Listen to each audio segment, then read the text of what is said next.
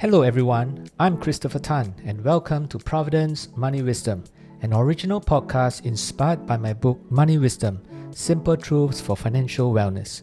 In this podcast, I'll be sharing simple financial truths to guide you in navigating through the minefields of misinformation and false promises in order to achieve financial security and peace of mind. Relearning insurance and more. Given its importance, I want to delve into issues regarding the subjects of insurance and investment management. Firstly, on term versus whole life insurance. I've been advocating since the early 2000s to buy term insurance plans instead of whole life insurance. There are several compelling reasons. Firstly, most of us do not need insurance to cover beyond our retirement years except for medical expense insurance such as hospitalization and surgical plans. Secondly, the premiums for whole life plans can be 10 times more expensive than term plans, and as such, one can never afford to cover their risk fully. Thirdly, the savings in premiums between a whole life and term plans may be invested to get much better returns if desired. Next, on hospitalization. I was once interviewed by a local newspaper on the issue of medical insurance. I stated plainly that many Singaporeans were being sold the wrong type of insurance for the wrong purpose. Many were told that insurance coverage for the major dread diseases or critical illness plan were for paying medical bills. This is technically incorrect. Let me explain. Well, firstly, Dread disease critical illness insurance are meant to replace one's income when he cannot work due to a major illness. Secondly, you are paying too much premium for a narrow or limited cover. And thirdly, a lower cost and more comprehensive option is available using hospitalization and surgical insurance. So, did my advice cause Singaporeans to relook at the way that they have been buying insurance? The answer was a sad no. How did I know? Commissions Free Insurance, or CFI in short, was a new division that we set up in 2004 to serve the general mass. And when we set up, it revealed it. It revealed that many Singaporeans still look at insurance the wrong way. Despite our pleading and explanations, Many of the hundreds of Singaporeans who knew about CFI online still succumb to the strong sales power of the financial salespeople. They continue to spend thousands of dollars each year in premiums on inappropriate insurance that would never fully cover their needs. They still think that this is normal, that they can never afford full coverage. In 2014, 10 years after the launch of commissions free insurance, or I can say 10 years after the failure of commissions free insurance, we attempted again through DIY insurance. Now, this insurance portal at that point in time had seen more than 350,000 users. DIY insurance, unlike CFI, retained some commission but rebated up to half of the advisor's commissions to clients. But since then, it was sold to NTUC Enterprise as part of our joint venture to form MoneyOwl in 2018. But we have completely divested from MoneyOwl since 1st June of 2022. So we no longer own MoneyOwl and we feel that there is a better way to still plan for insurance for the general mass.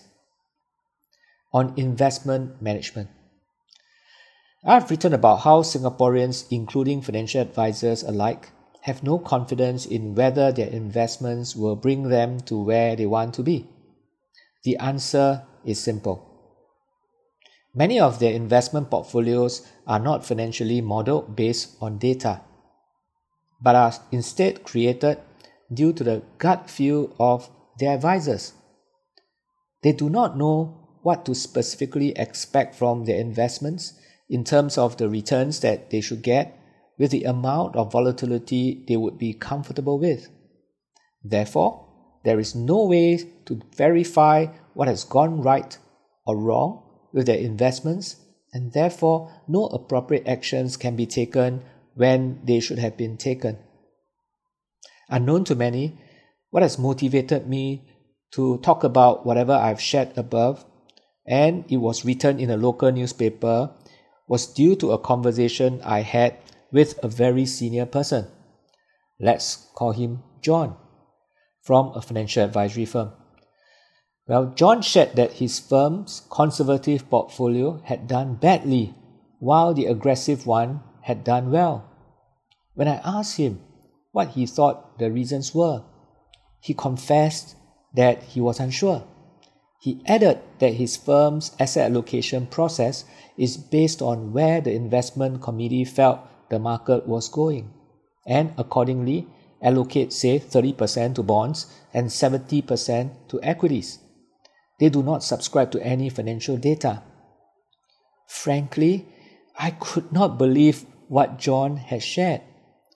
How can a responsible advisor manage clients' hard earned money without any data? So as to support the asset allocation process. I'm not saying that investment decisions should be taken purely based on quantitative methods, but it is totally unacceptable without it. Today, however, millions or maybe even billions of dollars have been plunged into portfolios of this nature due to well rehearsed sales pitches. By the time investors realize something isn't quite right, it is already too late. Some people have commented that my firm is just being naive to attempt the fee only or commissions free way of providing advice. They claim that Singaporeans are not ready and not sophisticated enough. They also remark to me that we cannot compete against the, the huge army of salespeople out there, recruited and motivated on the basis of earning high income in this industry and fast. In addition, we cannot fight against the huge marketing budget of huge financial institutions. I'm upset because, in many ways, they are right. Those who have become our clients are the minority of the affluent, high net worth individuals, and mass affluent. The majority of the Singaporeans out there continue to dish out thousands of dollars each year, paying commissions, buying products. When things don't turn out the way they expect it to be, they blame the profession. You sense my frustration, don't you? Someone has asked me, why don't you just go along with the flow? Just give people what they want and earn the lucrative commissions that come along with it. To this, I have two stories to tell. Story number one. In 2001, my son was warded in hospital due to gastroenteritis. He stayed in a one bedder throughout his admission, received the best treatment and accommodation. While I was in the lobby reading some magazines and whiling away my time, I overheard a telephone conversation of a woman. Apparently, her son was warded for a more serious illness. She was sobbing and lamenting that she might have problems with the medical bills and that the benefits of insurance were all but a big lie. She said that she had paid hundreds of dollars each month for her son's insurance but she would not be able to claim a single cent. As for my son, he left the hospital three days later without me having to pay a single cent, all because I had an insurance for him and that cost only hundreds of dollars per year. Well, you guessed it right. What I bought for my son was a hospitalization plan, whereas for that lady, it was quite likely that she bought a critical illness plan, which she could not claim because the son was not warded for a critical condition. Story number two. One day, someone told me that our common friend who had retired from the civil service some time back had lost more than half of his pension due to poor investment decisions. He was in his mid 60s and had to continue working. What lessons can we draw from the two stories that I've just shared?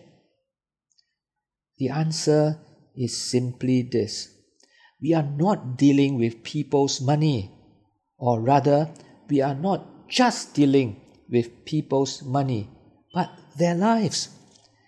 It is not that we are not interested in being profitable. It is just that we believe that the wealth advisory business is not a get rich quick scheme at the expense of people's dreams. And that is why we have decided to go fee only since the day we started back in the early 2000s.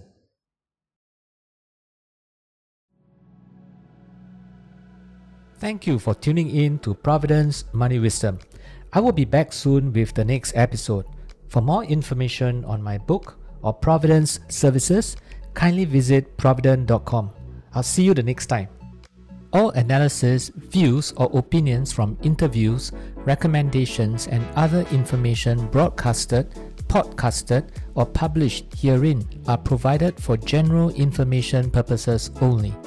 Information expressed does not take into account any specific situation, particular needs or objectives, and should not be construed as specific advice or a recommendation. Information has been obtained from sources that are deemed to be reliable, but their accuracy and completeness cannot be guaranteed. Always consult with a qualified investment, legal, or tax professional before taking any action. Providend Limited does not accept any liability for any loss whatsoever arising from any use of the information broadcasted, podcasted, or published herein. All contents and information contained herein may not be copied or reproduced in whole or in part by any means without prior written consent of Providend Limited.